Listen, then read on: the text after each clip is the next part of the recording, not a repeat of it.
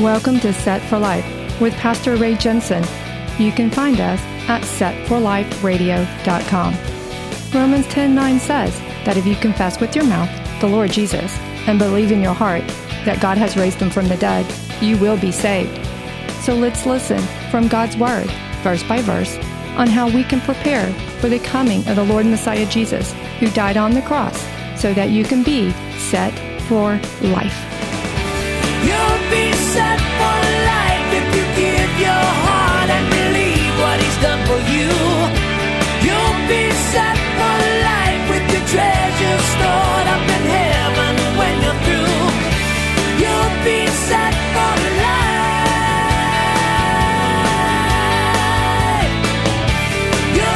They were far from the Sidonians, and they had no ties with anyone. Looks like easy prey here, doesn't it?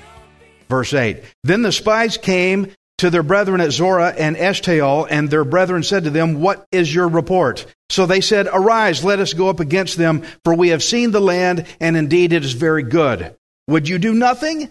Do not hesitate to go and enter to possess the land. When you go, you will come to a secure people and a large land, for God has given it into your hands, a place where there is no lack of anything that is on the earth. But man, we got a good land. This is going to be awesome. These people are going to be so easy to take. Oh, and uh, the, the priest over here said, we, we got it. He says we can do it. I'm sorry, did you go see that, that shrine in there that he's playing with, and you trust this guy? So they report a good land. They think they're going to have the right to get it. These people are living quietly. They have no one to come to their aid. No one's going to be there to help protect them. What is the reason for striking them? Why go in there with arms and go after and to, to kill these people? Why? They're, they're, they pose no threat. They're living in peace. They're quiet. What kind of warriors are these to attack a people who aren't doing anything to anybody, especially people that have no protection? This isn't a good choice to make. Ultimately, God never gave them permission to attack. I never see that in Scripture. Well, the priest said go attack. The priest is messed up. He's, he's serving around idols and shrines with an ephod on it. I don't trust him. It's not right. Judges 18:11. And 600 men of the family of the Danites went from there, from Zorah and Eshtaol, armed with weapons of war. Then they went up and encamped in Kirjath Jearim in Judah. Therefore they call that place Mahan- Mahane Dan to this day. There it is west of Kirjath Jearim. And they passed from there to the mountains of Ephraim and came to the house of Micah. Then the five men who had gone to spy out the country of Laish answered and said to their brethren, Do you know that there are in these houses an ephod, household idols, a carved image, and a molded image? uh oh. You know what's in here? now, therefore, consider what you should do. Verse 15. So they turned aside there and came to the house of the young Levite man, to the house of Micah, and greeted him. The 600 men armed with their weapons of war, who were of the children of Dan, stood by the entrance of the gate. Then the five men who had gone to spy out the land went up. Entering there, they took the carved image, the ephod, the household idols, and the molded image. The priest stood at the entrance of the gate with the 600 men who were armed with weapons of war. When these men went into Micah's house and took the carved image, the ephod, the household idols, and the molded image, the priest said to them, What are you doing? And they said to him, Be quiet, put your hand over your mouth, and come with us, be a father and a priest to us. Is it better for you to be a priest to the household of one man, or that you be a priest to a tribe and a family in Israel? So the priest's heart was glad. And he took the ephod, the household idols, and the carved image and took his place among the people. Then they turned and departed and put the little ones, the livestock, and the goods in front of them. This priest is a sellout. Money, money. So 600 armed men are burglarizing Micah's place. they're, they're, they're robbing him. Y'all remember what Micah did to his mom? Uh, just saying. Now he's getting stolen from. but when the Levite priest asks him what they what are you doing, they basically tell him to shut up. Hush. but they offer him a better job. And so the priest goes from, What are you doing to, Yeah, let's do it. you see how quickly he changed at the money? You know, you can't serve God and money. You can't. You pick one, you can't do both. Guys, look what's going on. He's chasing the money. They offer him a better job.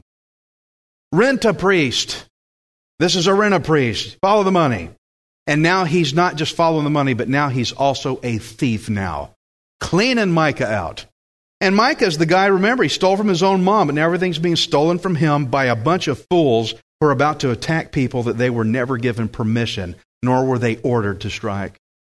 Do y'all see how sin and corruption gets worse as it infects more and more people? This story began with Micah. And now look who's being infected 600 and the spies and the priest. Everybody's, every, everybody's tearing each other up now. Kind of reminds me of our culture today, doesn't it? Now, in verse 21, it says they put the kids and the stolen items in front of them because they were anticipating that Micah would probably try to come after his stuff that they just stole. So they put a guard in the rear. That's why they put the goods and the children up front because they figure Micah's going to be coming. Let's get ready for him. And Micah's going to go bypass them. Watch this. Judges 18:22. When they were a good way from the house of Micah, the men who were in the houses near Micah's house gathered together and overtook the children of Dan. And they called out to the children of Dan. So they turned around and said to Micah, What ails you that you have gathered such a company? So he said, You have taken away my gods which I made, and the priest, and you have gone away. Now what more do I have? How can you say to me, What ails you? And the children of Dan said to him, Do not let your voice be heard among us, lest angry men fall upon you, and you lose your life with the lives of your household. Then the children of Dan went their way, and when Micah saw they were too, that they were too strong for him, he turned and went back to his house. He lost it all, Micah. Lost it. Micah knew he wasn't strong enough to fight the rear guard, so he ran ahead, only to be threatened by them that he better just let it go. It's better for you to just let it go. Y'all hold on to that thought. It's better that you let it go. oh, in Micah's mind, he just lost everything. What more do I have? He cried. He thought he had bought his righteousness, and now he thinks he's losing God's favor because he just lost everything he had with which he used to buy righteousness from God. Judges 18 and 27. So they took the things Micah had made and the priest who had belonged to him and went to Laish to a people quiet and secure, and they struck them with the edge of the sword and burned the city with fire. There was no deliverer because it was far from Sidon, and they had no ties with anyone. It was in the valley that belongs to Beth Rehob. So they rebuilt the city and dwelt there. And they called the name of the city Dan after the name of Dan, their father, who was born to Israel. However, the name of the city was formerly was Laish. Then the children of Dan set up for themselves the carved image, and Jonathan, the son of Gershom, the son of Manasseh, and his sons were priests to the tribe of Dan until the day of the captivity of the land.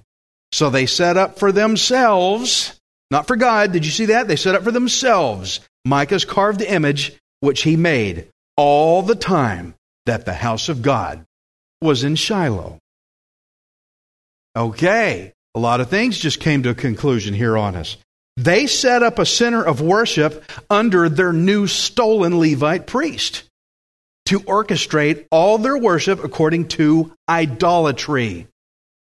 It's a bad scenario when you set up your worship in idolatry. You ever been to a concert? People are going like this, man. They're going like this. You know what this is? This is a posture of praise. That's what this is. This is praise. And, and they're going like that. Now, I've seen a picture, a snapshot of a concert crowd, and they were all going like that. You couldn't hear what was being played. You didn't know who was on the stage. You don't know if it was a bad concert or if it was a praise concert. You don't know. But the people were just going like this and they're going like that and all this stuff. I mean, the posture's the same. But in our culture today, people are setting up their worship in idolatry or praise. Where are you? You can see here they set it up in idolatry. And you notice how verse 30 says that Jonathan's priestly line ran all the way up until what? Until the captivity. Until the captivity. This means that God did away with them. He did away with that priestly line because it wasn't good. He snuffed it out. Verse 31 says that they set up the shrine for who? For God? They set it up for themselves. This is what I want. This is what I want to do. This is what makes me feel good. This is what I like. Idolatry. They set it up for themselves. All along, the house of God was in Shiloh. They didn't set up anything for God. If they had wanted to serve the Lord the true and right way, they would have gone to Shiloh where the house of God was at, where the tabernacle was at. Shiloh is where the tabernacle was that housed the Ark of the Covenant, where the presence of God rested. But because of idolatry, the people in Dan are no longer coming into the presence of God. They're doing their own thing. Friends, I want to come into the presence of God not into the presence of idolatry. It'll mess you up. They set up false idols for themselves. Why? Because there was no king. Everyone did what was right in their own eyes. The rot has spread through the entire barrel. All the apples are bad. And this isn't just the case for Israel, it's the present situation with our entire nation right now. And it, it, it saddens me, it really does. And it even saddens me even more that at one time I was one of the guys that contributed to the rot before I was saved. The whole world's in this too. Even the church, I'm going to say it, even the church has become dark with idolatry, declaring that sin is no longer sin. There's a lot of churches saying, that's okay now, that's okay now, that's okay now. They're hanging up an ephod with idols. And that's the shrine. And just because the church has a godly form to it, like the, like the priest did, just because the church has a godly form to it, everybody trusts whatever the church says. The men, they trusted the Levite priest. Hey, the Lord's with you. Okay, let's go. They trusted what he said because he had a godly form. There's a lot of churches that have a godly form, but they're playing with idolatry. Don't just trust them what they say. Now remember, I told you the priest's identity is a surprise. Now, so far, through most of the story, he's just been called the man or Levite priest, but we finally discover his name in verse 30. Did you see it? It says, Jonathan, the son of Gershom, the son of Manasseh. Friends, in the original Hebrew text, that name is not Manasseh. Well, I see it in my Bible, Ray. I know you see it in your Bible. The original Hebrew text does not say Manasseh. The original Hebrew text says Moses. Uh oh. Something happened somewhere. Let me show you 1 Chronicles 23 15. The sons of Moses were Gershom and Eleazar. What is going on? What happened? Moses' son was Gershom. And now look at Jonathan. He's the son of Gershom. And so, who is this priest? He is the grandson of Moses. Now we know why in verse 3 that it says the men recognized his voice. This man, this guy, has a very close line in with Moses. He's probably very well known. He's in Israel back near Moses' time, Moses' grandson. They're going to listen to him. What are you doing up here? Oh, what brings you this way? They heard and they recognized him. They're like, hey, that's Jonathan. That's Moses' grandson. Whatever he says, I'm going to trust it. Let's go do it. Now, there's a lot of debate among theologians. You're wondering why did Manasseh change to Moses in here? There's a lot of debate among lots of theologians, and it gets real big and complicated. And I've seen both sides of the argument, and I see what they're saying. But let me just say this the original text says Moses. Why did it end up Manasseh in my Bible? I think they argue this that a scribe, they think, changed the word Moshe or Moses to Manasseh because somebody somewhere felt they had to spare Moses the embarrassment and the humiliation of a grandson who became an idolater. Somebody was very embarrassed and took it very personal that just two generations after Moses, this bad of a thing could happen, so they changed it. Now, I know what it says in your New King James, but you go look and you go to Blue Letter Bible, look at the original Hebrew text. That name is Moses. Now, they're arguing about trying to spare Moses the humiliation of an idolater grandson, but I think they may be missing the point here because this demonstrates just how fast sin can corrupt. That just two generations down, you're already this bad. From Moses to this, sin corrupts quickly. Wow. That's why his name was kept from us. It was the big hello moment at the end. This is Moses' grandson. Oh, that ought to hit us hard. Why is he doing this? Sin corrupts. And this is this culture of supposed believers that we have today. People claiming that Jesus is their Lord, but they're chasing false idols, driven by a love of money, but they're not chasing Jesus. They're not pursuing Him. They're not pursuing the Lord. And such people think that being rich and getting popular and having money means that they can buy God's favor. They think they can buy God's righteousness while they've got one little bitty ephod hanging with an enormous shrine of idols that they have devoted their lives to. The reason they do this is because they're doing what is right in their own eyes. They're not listening to a king. Proverbs 14 and 12 says, There is a way that seems right to a man, but its end is the way of death. Let me give you an easy equation to live your life by. Every time you think something is right, stop and pray, ask God first. your first knee jerk reaction is probably wrong. Micah thought he could buy a priest to get God's righteousness. Wrong. Friends, you cannot buy the righteousness of God. It is not for sale. Ephesians 2 8, for by grace you have been saved through faith, that, and that is not of yourselves. It is the gift of God. You don't buy gifts, you're given a gift. God's righteousness is not for sale. Stop trying to earn it, stop trying to buy it. Romans 3:24 tells us that we are declared righteous by God for free through the grace of Messiah Jesus. And so you have to repent, walk away from your past life to get to a new life in Christ. You have to leave it behind. But Ray, if I repent, then I'd pretty much lose everything. Yeah, that's what Micah said. I lost it all. You're going to lose it all. Well, I don't want to lose it all. Friends, I'll tell you what more you have, because Micah said, What more do I have? I'll tell you what more you have. If you want a blessing of God, you have to stop doing things the way you think is right. You've got the Lord God. Do it His way. Don't listen to the corrupted culture out there that just tells you what you want to hear because they want to help you build your shrine. Micah's mother wasn't looking out for the best godly interests of her son. She's like, Help me build my shrine. Good little boy. The world will tell you that the sin you're committing is okay because they want to help you build a shrine, not godliness. Don't listen. Mom was an enabler. Don't listen to the crazy enablers that say you should be rewarded and blessed while you're actually doing what God's word says is sin. And don't obey people just because they're famous with a big name. Like Jonathan, oh yeah, we'll trust you, we'll listen to you. Big name doesn't mean anything.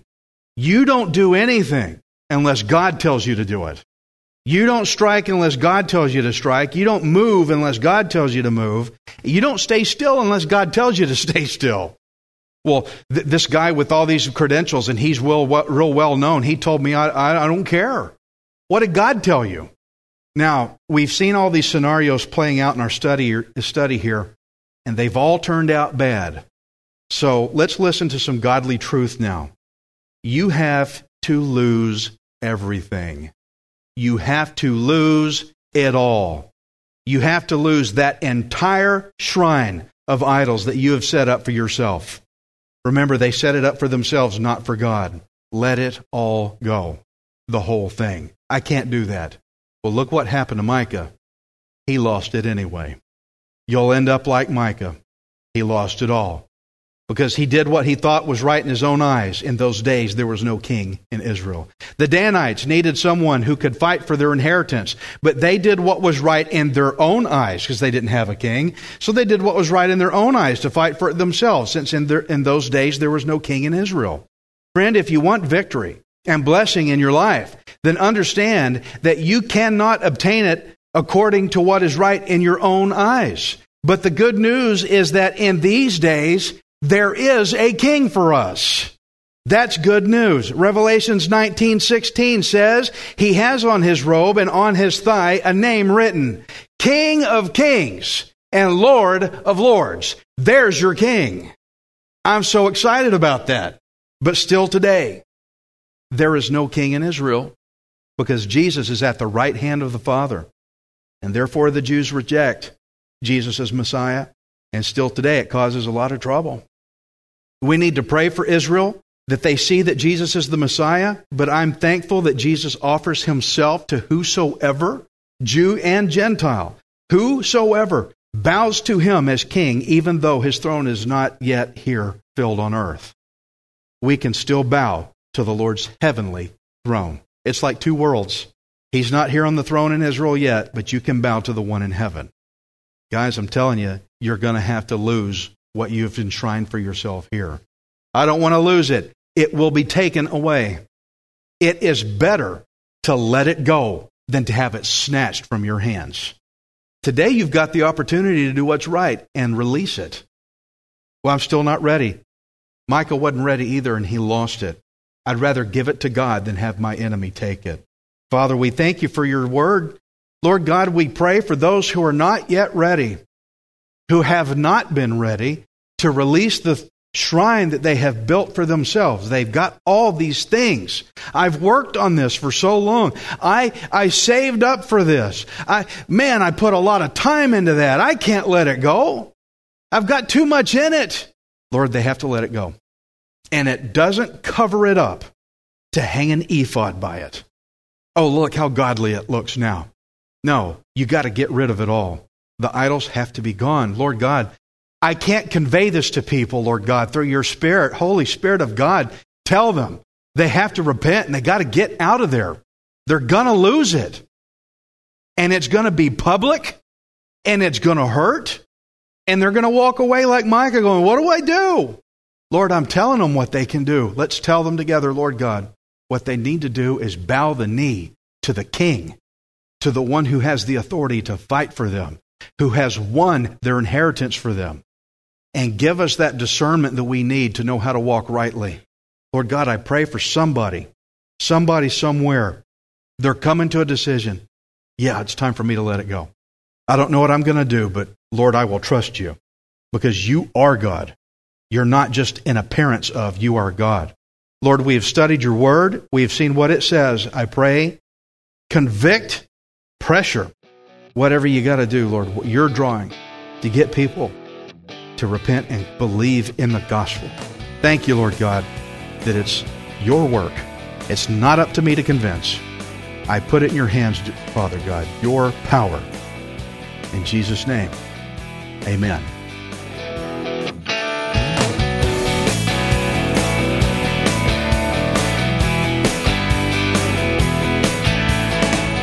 You for listening to Set for Life.